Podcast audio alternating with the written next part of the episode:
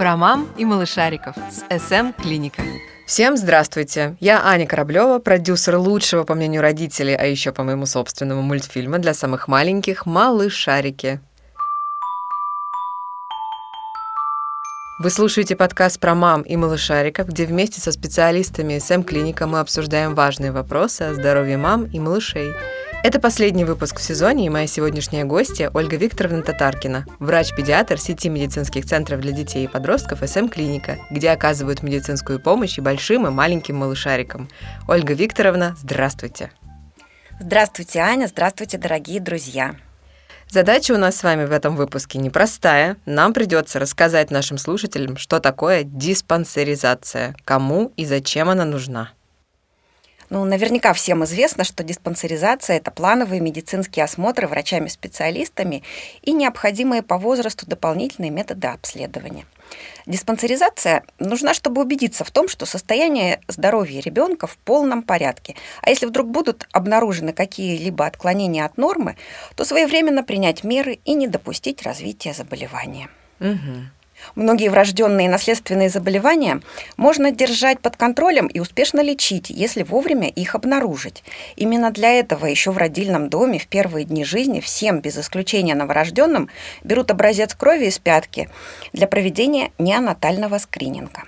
У доношенных детей кровь берут в первые 24-48 часов жизни, а у недоношенных чуть позже. С декабря 2022 года вступил в силу приказ, согласно которому неонатальный скрининг новорожденных расширился с 5 показателей до аж 36 заболеваний. Результат э, скрининга становится известен не через месяц после забора образца крови, как это было раньше, а через не более 72 часов. В среднем результаты бывают готовы на пятые сутки жизни доношенного ребенка и на двенадцатые сутки у недоношенного. Если вдруг выявлены отклонения, то информация об этом сообщается законным представителям ребенка в течение 24 часов. Помимо обследования новорожденных на обменные патологии и генетические заболевания, с 2008 года в неонатальный скрининг входит еще и исследование слуха. Проводят отакустическую эмиссию на третий-четвертый же день жизни малыша перед выпиской из роддома. Используют для этого миниатюрный прибор – у нас в сериале как раз есть персонаж Ушарик-малышарик. Мы создали его в том числе для того, чтобы рассказать мамам и папам о том, как важно вовремя обнаружить проблему здоровья малыша и постараться ее решить. Расскажите немножко подробнее про исследование по слуху. Да, действительно, это очень важный момент в жизни ребенка. Э, для проведения этого исследования используют электроакустический зонд – на нем э, расположено миниатюрное подобие телефона и особый, обладающий высокой-высокой чувствительностью микрофон. Они соединены в виде герметичного вкладыша пробочки в ушко ребенка. Прибор э, вводят в наружный слуховой проход малыша, когда он находится в спокойном состоянии. Ребенок не должен быть голоден, не плакать, желательно не сосать пустышку. Ну, и спать, в идеале спать. Угу. Совершенно верно, угу. Аня. Э, и этот зонд присоединяется к прибору, который регистрирует отакустическую эмиссию. Результат э, скрининга э, отображается на табло прибора. Э, если малыш проходит скрининг, то на этом его обследование завершается. Если что-то пошло не так, то его направляют к специалисту. Угу. Основная цель аудиоскрининга – это выявить врожденные или приобретенные в родах э, или в первые дни жизни проблемы со слухом. Это очень важно, чтобы максимально быстро оказать помощь деткам с нарушениями слуха, в том числе с использованием современных высоких технологий, как у вашего ушарика-малышарика. Дети развиваются и формируют способность к пониманию речи, а затем и начинают говорить первые слова и фразы в связи с тем, что они имеют возможность слышать речь родителей, окружающих людей. И кроме того, очень большое значение для развития имеют звуковые стимулы живой и неживой природы. Угу. И если дети вдруг имеют даже незначительное снижение слуха, это может грозить серьезными сложностями в восприятии речевой информации, может нарушать речевое развитие и э, развитие слухового центра в головном мозге. Скрининг показан всем малышам без исключения для своевременного выявления слуховых отклонений, потому что самые эффективные мероприятия по коррекции, если вдруг что-то пошло не так, это первые 3-6 месяцев жизни. Угу. Если в родильном доме по каким-то причинам не проведен слуховой скрининг новорожденного, то проверить, как малыш слышит, э, необходимо обязательно до трехмесячного возраста. Более позднее выявление слуховых аномалий может грозить задержкой речевого развития. Итак, аудиоскрининг – очень важное обследование. Запомнили, дорогие родители, какие еще обязательные медицинские осмотры нам необходимы? Но хочу сказать, что наиболее тщательное наблюдение ребенок получают в первый год жизни, и это совсем не случайно.